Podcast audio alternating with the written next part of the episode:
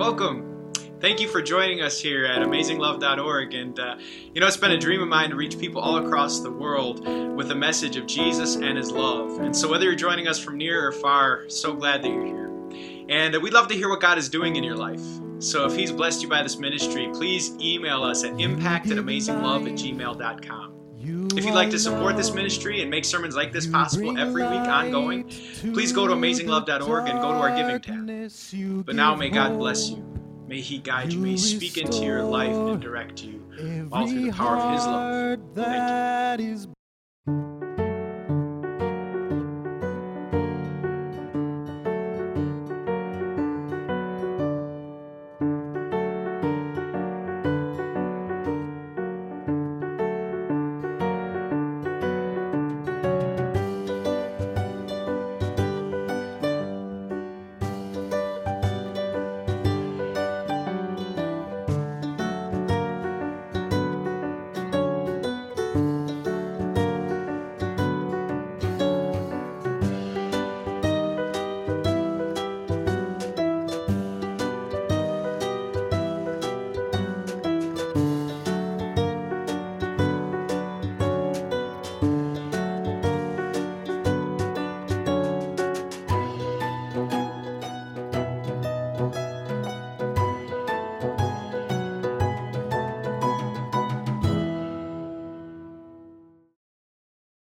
Had a conversation with my hairdresser the other day, or hair cutter. Don't know what you call them. Hairdresser, sounds like a salon. Anyway, um, it's always easy to talk about spiritual things with a hair cutter because they just ask what I do. I say, well, I'm a pastor. You got a church home? And from there, you kind of snowball into spiritual conversations. And uh, I was interested to learn why she had kind of written off the church. She had told me of an experience that kind of broke my heart. She said, I was helping my grandfather in a wheelchair get to church. I only went to help my grandfather, and I was pushing him along. And, um, well, one of the parishioners there saw that I had a tattoo on my arm. And they, came, they gave me the kind of look that said, Don't you know people who belong here don't have tattoos? Don't you know that such a thing is not acceptable in our church? So, what she had experienced was that someone had just judged her Someone had just written her off before they ever took the time to get to know her and overlooked the fact that she was there helping her grandfather. I bring up this experience because today we're going to talk about judging not, and one of the things I want to be clear on is that Christians haven't always gotten it right. Can I be honest about that? We haven't always gotten it right. In fact, sometimes we put lines in the sand that God Himself did not put. Whether it be about tattoos, whether it be about dress, whether it be about earrings or brandings or a, a bunch of things that God hasn't spoken to. And this is problematic. Because the church of God, I believe, should be the most welcoming place on earth. The church of God should have open arms rather than boundaries and lines in the sand. Look at the heart of God. And this is speaking, I'm especially speaking if you're a Christian today. Look at the heart of God who said, he wants all to be saved and come to a knowledge of the truth. When Jesus died, He died for every single person. God so loved the world. And this means, I believe, that when it comes to this place, or really any church, we should be comfortable, no matter who comes in, to have this rather than these. Cannot pass. So, gut check. Do you have such a heart? Would this place be acceptable to welcome anyone if they're from a different religious background? Would, would it be a comfortable place for a Mormon to walk on in? Would it be a welcome place for a, a Muslim to walk right in? In an election year, would it be a comfortable place for that politician that you know you're not going to vote for? Would it be a comfortable place for them to walk right in? Would it be a comfortable place for people with tattoos or brands or different hair colors? Would it be a comfortable place for, for people who didn't dress the same or maybe blue collar workers who didn't have Sunday best? Would it be a comfortable place for all those people, whether it be they struggle with a different personality or maybe they're even struggling with sin? Would it be a comfortable place if, if the murderer who, who shot at prom came in and wanted to confess their sins? Would we say, Welcome, murderer? I don't know why you shot at prom, but you're, you're welcome here? Would it be a welcome place for anyone who struggles with sexual immorality, no matter what the brand, whether it be an adulterer, whether it be someone who struggles with homosexuality, whether it be transgender? Would, would it be a welcome place to, to, to invite them, and would they feel comfortable here? I think if our answer isn't yes, we have some work to do in here and we have some work to understand what it is to judge not because this is my experience. Sometimes a church can unimpre- give off impressions. And, and some of those impressions maybe you got to behave in order to belong. See before you really are welcome here before we extend our open arms we, we want you to shape up. But is it possible that they can't shape up before they believe does anyone remember their life before Jesus? Maybe, maybe there's some here who remember how radically different it was before you knew the Father. And maybe your life looked a little bit different. What comes first? Believing or behaving? Behaving or believing? It's believing, isn't it? And so our goal is to say, you can be welcome here before this. And this is not minimizing sin.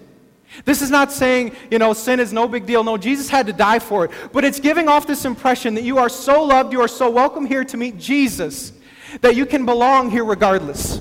Regardless of background, regardless of your sins, regardless of anything, you are so loved and welcome and invited here. Do we have some work to do as collective church bodies in getting this right? I think so. And that's what we want to talk about today of a way to properly judge not. Now, um, as I mentioned in our introduction today, um, judge not, these words um, so resonate with our society. You know, many people again say, well, don't you know Jesus said, and these are people who don't follow Jesus, don't you know Jesus said, judge not?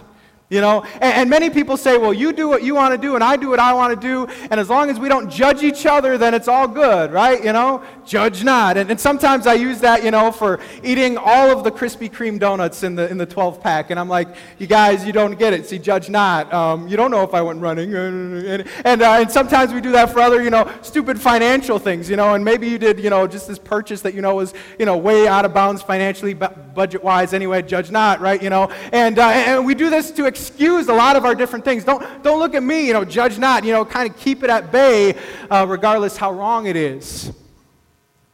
We want to understand that idea as well. I think God's going to speak into two, two camps today those who love to use judge not, and maybe those who are maybe judging improperly. You ready? You with me? Can you say yeah? All right, awesome. We are in the series, The End Commandments, and we've been learning some phenomenal things. Um, catch up online. We talked about fear not. We talked about worry not. People love that. I could preach on worry every day, I think. Anyway, and um, catch up online. But what we're recognizing in this series is that just as Jesus rose from the dead, the same spirit that rose Jesus is alive in us. Do you know that? You have resurrection power at your fingertips as a Christian. And this means that your life isn't just about one victory someday. It's not just about salvation someday. It's about many victories. It's about the progress you can make even though you're going to be imperfect. It's about many victories as we live for the Lord and strive to do His will. He can do this in our hearts. And today, what we really want to understand is what it is to judge not. So let's get into it. Um, our lesson is recorded from the disciple Matthew, who walked with Jesus, and he was an eyewitness to hear this sermon. This was Jesus' Sermon on the Mount, the longest sermon that Jesus preached, and it was all about how to live for God. So let's get into it, recorded from Matthew chapter 7. I invite you to follow along. Do not judge, or you too will be judged. For in the same way you judge others, you will be judged. With the measure you use, it will be measured to you. Why do you look at the speck of sawdust in your brother's eye, pay no attention to the plank in your own eye? How can you say to your brother, Let me take the speck out of your eye, when all the time there's a plank in your own eye? You hypocrite. First take out the plank of your own eye, then you will be able to see clearly to remove the speck from your brother's eye. And do not give dogs what is sacred. Do not throw your pearls to pigs. This is interesting, and we'll talk, I can't talk about a lot, but it's this idea that if if we go with God's word and we try to love people and show them Jesus or show them goodness from God and they just reject it, and maybe, you know, you get the impression that they're not open at all and they're even making fun of you, you don't have to continue to beat your head against the wall. Does that make sense? You can say, okay, they didn't, they didn't get it. Because look what could happen next. Look, look, look at, at, at an explanation. If you do, they're going to trample that teaching under their feet. And look what will also happen. They'll turn and they'll tear you to pieces, which means not only will it not be about the issue of, of Jesus and who he is, but he, they could actually now persecute you and start making fun of you because you continued on. Be careful as you go with God's word. But you heard it there. Judge not.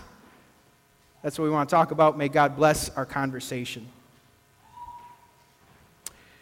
It's interesting to me how TV programming has changed.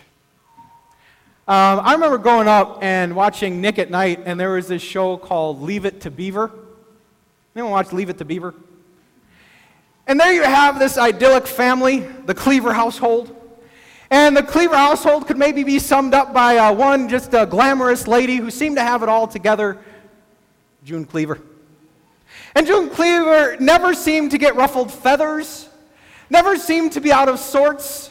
June Cleaver was kind of your model spouse and your model mom, and everyone wanted to be just like the Cleavers because they were so good. But, but you know, something happens when you watch such good examples. What happens when we watch and then reflect on our lives is like, oh man, I'm not June Cleaver. And what that can do is it actually can make you feel inferior. You can actually start being insecure because you see June Cleaver. I like to be June Cleaver. I'm not June Cleaver. And so you feel bad because you see such a superior model. So today we have a different approach, don't we, in TV? Today, instead of rallying around wholesome material and models, we have real people. And here's the new version of mom. And I don't know much about the show, uh, but I do know that maybe this isn't the example mom. Um, I do know maybe this is the mom who is uh, overcoming drugs and alcohol and not giving great advice to kids. And, and, and here's what happens when we see a lesser example I look pretty good, right? When I view someone with more problems than my own, it can make me kind of, you know, console myself. You know, maybe I, I got this parenting fi- thing figured out because I'm not that mom or I'm not that dad. I wonder how much that has, you know, fed into what we like to watch.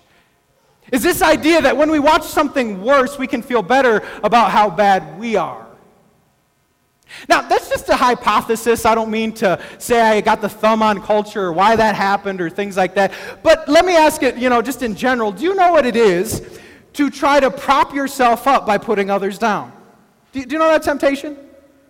And maybe it is the idea that as a mom, you're, you're, sometimes insecure and you know you don't have it all together and you just love to hear how someone else failed that day. And inwardly you're saying, see, I'm not that bad, right? Um, or, or, maybe it's in your, your field of business, or maybe it's in something that you strive to do and, and you didn't get it right, and so you look at someone who's worse than you, and um, it kind of makes you feel good. Now, maybe we'd admit that this is an ugly thing, right? It's not good that it happens. But this is this dynamic, this thing that happens, which is natural, and I know this is a safe place, so you can be true in your heart of hearts. I don't need head nods, but maybe you can relate to this more than even you're letting off. Um, this thing is what Jesus was speaking to. See, self righteousness is this idea that we prop ourselves up by putting others down. We prop ourselves up by putting others down. And when Jesus says, Judge not, this is what he says He says, You shall not prop up by putting down.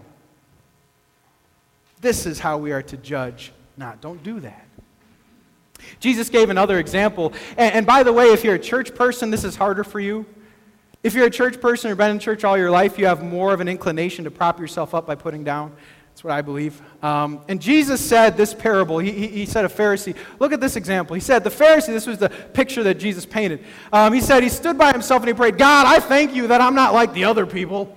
Oh, robbers, evildoers, adulterers. I'm not sure if he spoke like that, but anyway, uh, even like this tax collector, he's like right next to the dude, and like this guy's awful, right? Know, that's that's weird. Anyway, um, I fast twice a week, and I give a tenth of all I get. Now, I was roaming around in my mind what this is like, and there's a Verizon commercial out there with Ricky Gervais, and he says there's this uh, wireless company that says they're four times better than what they used to be, but they're still not the best, and, and, and that's like I'm not as rubbish as I could be, or I'm not as rubbish as I used to be.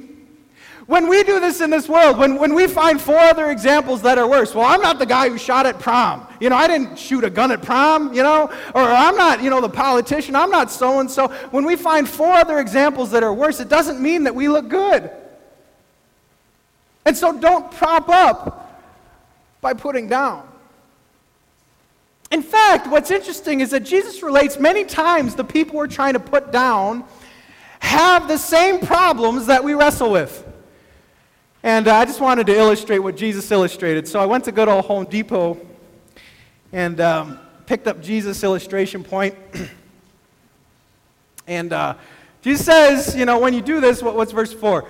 Um, how can you say to your brother, let me take the speck out of your eye, when all the time there's a plank in your own eye? Now, I can't really fit this in my eye today, um, but this is kind of a ridiculous picture. If you saw a guy walking down the street with a plank in his eye, maybe you do something about it, right? And I can't do much with a plank in my eye. Can't do my taxes, play basketball, baseball. But, but here's for sure does anyone here wear contacts? Um, would you be comfortable for me trying to take your contact out of your eye? Um, you know, come here, Molly, I'll get it, don't worry. Right? You know, I don't, I don't even know how to reach you with this thing. Right? And, and, and it's, it's a silly example, but man, is it effective right? Because sometimes we're like, oh my goodness, you got problems. You know? Holy cow, if you don't get cleaned up, the whole world is going down. I wish that person in my family, I wish, I wish that kid, I wish that person at school, that person at work, man, if they don't ship up or shape out, I tell you what. And all the while, you got the plank. How ridiculous is that? Right? It's a good analogy. And what if what if the reason God gives us a vision of the speck in other people is just so we can work on the plank that's right here? What if the reason you're so upset with some other individual is because inwardly you struggle with the same problem? Is that possible? I think it is. Which leads me to the point do you know the messed upness that's technical? The messed upness of others should lead us to see our own messed upness. That's its point. The fact that you're able to see problems in others, maybe just be identifying your own plank. Maybe just the things you're upset about resonate just a little bit too close to home, and that's why you're upset. So work on the plank, Jesus says. Make sure that messed upness is speaking to your own. But if this is a case, and, and if we're walking around with planks while other people have specks, why do we do this? If this is so ridiculous, why do we do this? Well, some of you may say, well, Pastor, it's just easy and more fun. You know, it's not fun to work on my plank. It's not fun to work on my problems. I'd love to work on other people's problems, just not my own, so it's more fun. But, but you know, I think it's deeper than that. The true reason we work on the speck rather than the plank is deeper than that. And let me use a silly illustration. Um, the silly illustration I have is I never get dressed up to see my mom. Okay, let me explain. Just go with me here. I never get dressed up to see my mom. Um, sometimes I have a long car trip, and I usually see her after 12 hours in the car, and you're smelling, you don't look good, and all that, you know, TMI. But anyway, I never get dressed up to see my mom. Um, I know she likes my hair slicked back and my, my hands to be groomed and all that, but I've never rented a tuxedo, and I never put on my suit. I don't even care how I smell, um, because this is what I know. Mom loves me. I got nothing to prove to mom, and I can come with my scrubs, I can come all out of sorts, and because I know I am so loved by my mom, I don't have to look good. Here's where I'm going. Is it possible that the true root of our self righteousness is because we don't know how we look in front of God? Let me say it again. Is it possible that the true root of our self righteousness is that we question how good we look in front of God? I would say that that is true. That is my experience, that sometimes self righteousness is linked to our perception of God's disapproval. That maybe he's looking down right now and he's saying, Man, they are too messed up to love. And man, they are so ugly. I wish they'd just leave my presence. And man, they are so beyond help. And so we're tempted to prop ourselves up by putting others down because we're wondering how we look and want to look good. So I got something to share with you. Do you want to know how God looks at you? All of you. no matter your past, history, present. I love this passage. He says the church prepared itself like a bride beautifully dressed. Husbands, remember that moment when the bride came down? Maybe you look back and you're like, oh my goodness, how does such a beautiful creature go for a ridiculous schlub like me? It's a good moment. What husbands do and experience is what God does when He looks at you. He says, Oh my goodness, you know how beautiful you are? You know how loved you are? Do you know how proud I am of you? Oh my goodness, my bride came today. My, my bride is in this building today. Do you know how much I love you? You are so beautiful. You're so good looking. You make my heart expand. You make my eyes light up just at the sight of you. That's the reality of the God we worship. And why are we beautiful? Is it a beautiful that I had of my own? Is it, a, is it beautiful that, that I'm a pastor, God, and beauty that, that I followed you, God? Is it, is it a beauty based on my performance? No. It's way more secure than that. It's a beauty based on Jesus' performance. That when Jesus died on the cross, though I was ugly, he made me beautiful. Though I had sin that made me crimson stained, he made me as white as snow. And now, through faith in Jesus, I wear a wedding gown better than Vera Wang ever could make. That today I am dressed so beautifully before my God that I have nothing to prove to anyone. I don't live in despair, but I don't live in superiority. I just live knowing that I am so beautiful because of Jesus to the God who loves me. That is you today. You don't have to prop yourself up.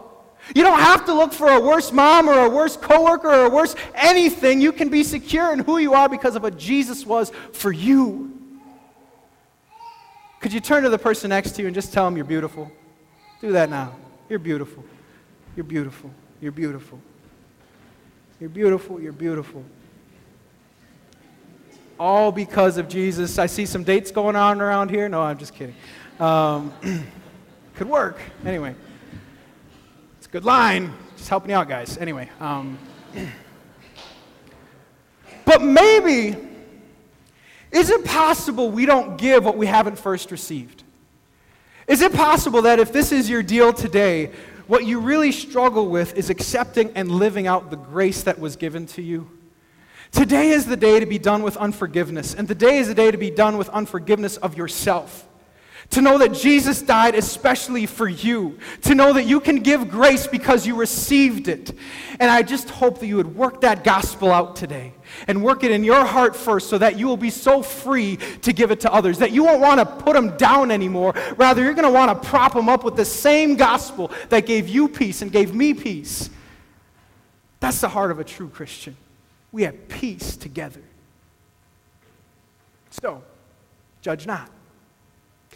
But do you know God actually wants us to judge? I just said judge not, but he wants us to judge. Look at verse 5. Let's, let's, let's take this further now. Verse 5 says, You hypocrite, first take out the plank of your own eye. So we, we wrestled with that. But look what happens next. He says, Then, then you will see clearly to remove the speck from your brother's eye. Do you know that's the fuller context? He actually doesn't say don't judge at all, he just says judge properly. Does that make sense? And, and let me explain it by referring to uh, my guy. He's named Jake Arrieta. Anyway, and uh, Jake Arrieta had a no hitter. Go Cubs! It is a season. Yeah. And um, Jake Arrieta is so good, maybe the best pitcher in baseball, it's hubris, but um, he's so good that others are mimicking what he's doing. In fact, he's known for his conditioning program. Uh, one, one of the reasons he's so good is he, he doesn't relent as the game goes on because he's so well conditioned. And people are picking up on Jake Arrieta's conditioning, and they're saying, you know, um, give us that plan, you know. And I, I hear Pilates is involved, so I'm never going to do that. But anyway, uh, that's what works for baseball and Jake Arrieta. And, uh, and so many people are trying trying to say, what works for Jake Arrieta, give that to me. Let me be the same condition. Let, let me have the same plan. Give me your secret to success, Jake Arrieta. I have a point, not just about the Cubs. Um, I believe, just as other people steal secrets of success, so isn't it good that we share the secrets of our success with other people? Isn't it good that if God led you to have a victory over a sin in your, life, sin in your life, isn't it good if God led you to have progress over things in your life that you might just share this with others? That maybe you struggled with parenting for a time, but some things did work, and in a good way, you can share what worked for you out of love to help someone. That if you've ever struggled with alcohol or depression or anxiety or drugs, whatever that is, is it possible that maybe God wants you to say that victory wasn't just for you? It was for you to learn the secret and then pass it on to as many people that you could help with it, as many people that you could love with it. Is it possible that the victory wasn't supposed to be yours alone, but it was supposed to pass on to someone else's victory? That's what I'd say to you. That this is how we judge properly. Um, no, okay, sorry. Um, is it in there? My goodness, where's my mind? Um, anyway, so we do want to judge properly. And, and yet, some people may wrestle is this really my responsibility to do? Is this really uh, something that would be helpful? And, and especially if you're a young person, you might even think you're sinning by confronting. Do you know there is such a thing as healthy confrontation? Do you know you can say to someone that they're doing something wrong because you love them, not because you hate them? That's what Jesus is talking about.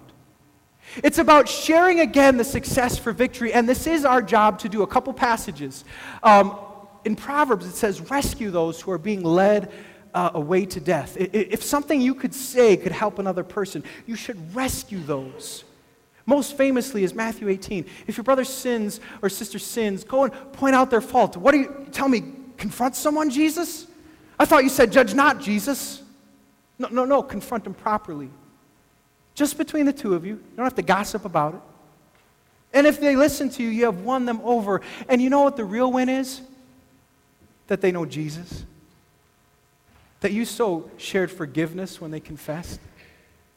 That they so were connected to Him once again. That's the goal of any healthy confrontation. In fact, uh, pastors in the circuit just gathered to talk about it. Um, yesterday, we had our, our, our area churches uh, from Palos and Tinley and Crete and Grant Park, and we were here with our leaders, and we were just talking about this idea. How can we help those who are straying? How can we help those who maybe aren't connecting to the Lord right now? And there wasn't a question of if we should do it.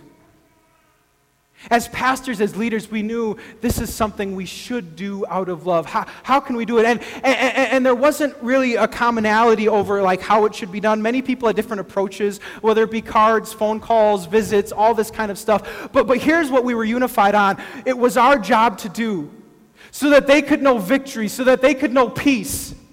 That when Jesus said judge not, he wasn't saying judge not ever. He was saying judge properly from the heart out of love to help. That is what we are to do together. And what if we were able to help someone? What if we were able to see the victory that worked in us was a victory in someone else's life? What joy would that bring? That's the opportunity, guys. It's the opportunity. But uh, a few cautionary things about judging. This is a tangent. This is a tangent, so ready for a tangent. Um, one of the cautionary things is that we are to judge um, united believers judge united believers. Okay? Let me explain it this way. Let's say I'm a dad, and I'm on the playground. We got a park by our house. And um, let's say I just watch the, the playground from my house for activity that I don't agree with. Okay? And let's say whenever I see that activity that I don't agree with, I march out, I run across the field, and I'm like, Don't you know that in our household we don't do that, young man, young lady? Now, how would they respond if I'm not their dad. Let's say they were a teenager. They're goofing off on the monkey bars. I'm like, that's not how you use the monkey bars. They'd be like, dude, you lost your mind. I am not your child. And this park doesn't operate by your rules. Dude, I don't have to listen to you no more. Right. If Christians go to people who don't claim to be in the Father's house and they say, Don't you know these are the Father's rules? And you better shape up or ship out. I don't think they're going to listen. I was going to say. Because until you know the Father, the Father's rules make no sense. Until you know the Father, watching and listening and obeying the Father from a heart of love, which is what true faith is about. True faith is not about following because I feel guilty, it's about following because I love my Father. Anyway, um, we need to be cautious that when we judge, we judge properly with united believers and let God judge the rest. Look at this passage. What business is it of mine to judge those outside the church? Paul said. Answer None. God will do that. Are you not to judge those inside? To which, yes, from a heart that loves other people, wanting them to know clearly the Savior and help them out. Got it? Let's land the plane. Let's, let's close. And to close, I want to talk about something that is probably the most difficult when it comes to judging. I'll set it up this way. Um, you may have heard that Prince died all over headline news. And uh, at the age of 57 in Chanhassen, and, and one of the things they don't know is the cause of his death. But let's just say that the cause of death was avoidable. Let, let's just hypothetically put it out there. You know, let's hypothetically say that there was something he could do that could have avoided his passing. Now, if that was the case, would you tell Prince what he could have done to avoid his passing? Will there be anything in you that says, I want to let him know what he shouldn't do? But even if you did tell him, whose responsibility is, is it for his actions? Whose ultimate responsibility is it to do what was said? It's Prince's, right? I know it's a weird hypothetical, but anyway, if Prince was told what to do, and this is hypothetical, and he didn't listen, the fault lies with Mr. Prince. What if someone tells you what you need to hear? And by the way, when that happens, there is no perfect confrontation. And sometimes your knee jerk reaction is, well, they didn't confront me right. And da da da da da da and that's why I'm not listening. But what if you have these moments where you just know in your heart that they were true? And you might not even said it. And you're trying to escape the fact that they were dead on, right on. You know what the best approach is, too, when, when you're properly judged and when someone tells you because they love you and you get that? It's simple. Listen. Don't make excuses anymore. Don't try to hide from what you did. Accept the consequences if there are consequences. But you know the smartest thing you can do when you are properly judged? Listen. Listen. And here's why you can do that because we have a God of grace. Because you think you're losing something by owning up to what you did wrong, but you lose nothing and gain everything. Because when Jesus died, he had grace for every sin and mercies new every morning so that you can be free to fail because you know you are forgiven. This is that place of grace. And the death of Jesus Christ and the resurrection that punctuated his salvation, it proves that we can follow this end commandment of judging not and even accepting judgment because we know we're going to be forgiven and we know how God views us. Our Father says, Man, that's my child. My child is beautiful. And so let us properly judge not. As we conclude today, now I'm going to just pray for you. I invite you to pray with me. Heavenly Father, I admit this is tricky business. But let me first remove my plank and soak in the gospel that I need first in order to help the others around me. Maybe there is someone in my life that I can share the secret to victory with. Maybe there is someone I can help connect more deeply to you as I confront them out of love.